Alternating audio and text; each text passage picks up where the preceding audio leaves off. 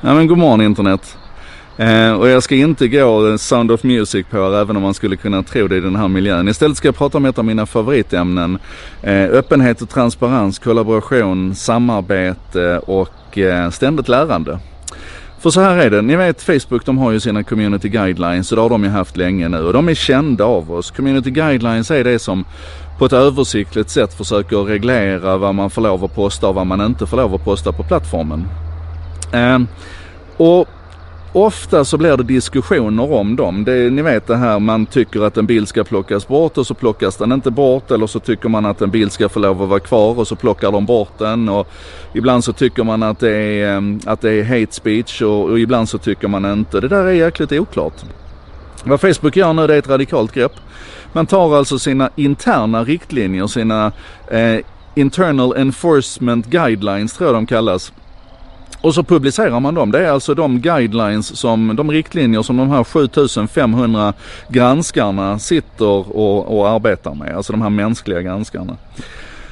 Och man lägger ut dem eh, öppet för alla att se. Alltså exakt samma dokument som man använder internt, det lägger man ut öppet. Och förklaringen bakom det här, ja Facebook ger ju två skäl själv. Det ena det är att man, att man menar att det här ökar tydligheten och och eh, att det blir klarare för alla varför, varför besluten ser ut som de gör och det kan man ju hålla med om naturligtvis.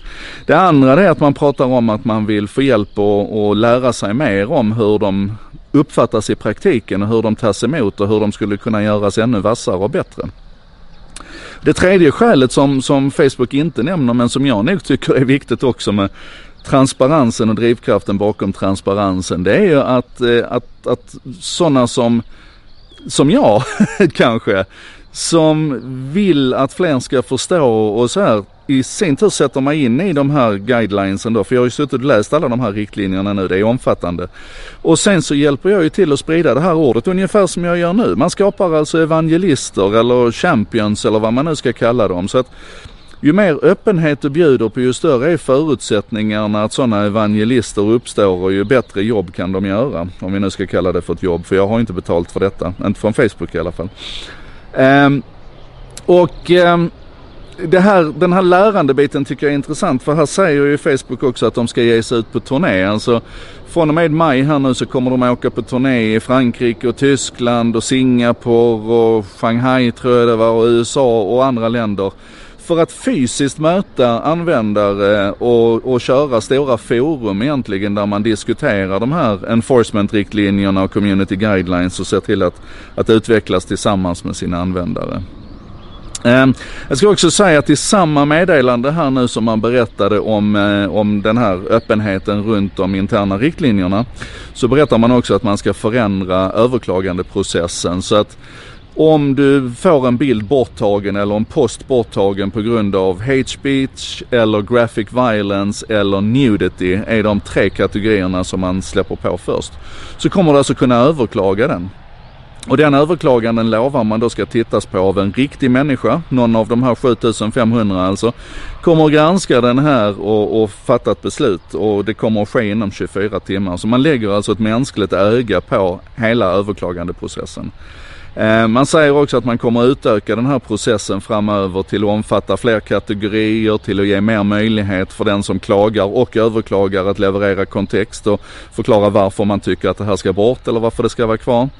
Eh, och sist men inte minst och kanske viktigast så kommer man också att utöka överklagandeprocessen till sånt som inte tas bort. Alltså om jag tycker att den, den här bilden till exempel är, är olämplig och bryter mot community guidelines och Facebook inte håller med och inte tar bort den så kommer jag kunna överklaga den processen också.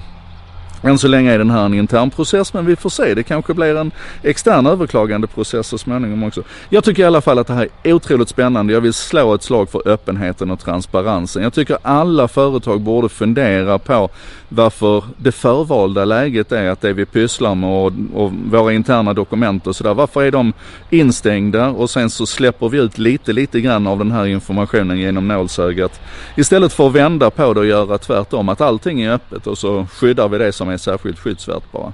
Jag tycker det är en spännande tanke i alla fall och jag skulle verkligen, verkligen hoppas att fler hade tänkt på det. Ni kan titta som exempel på det öppna intranät som Helsingborgs stad har byggt upp. Det ligger på intranat.helsingborg.se. Det är ett exempel på hur man vänder på den här kuttingen och lägger transparensen som förvalet istället. Sjukt spännande. Det här var En sak idag, eh, producerat av mig Joakim Jardenberg med, tillsammans med vännerna från Bredband2, internetoperatören som gärna lyssnar när andra snackar och Contentor som arbetar med modern marknadsföring, redaktionella texter på nätet och översättningar. Det är de som ser till att, att det här ligger textat och översatt på svenska och engelska fram emot lunch varje dag. Tusen tack till våra samarbetspartners och tack till er som hänger på. Nu tycker jag vi pratar öppenhet och transparens hela dagen och så ses vi imorgon.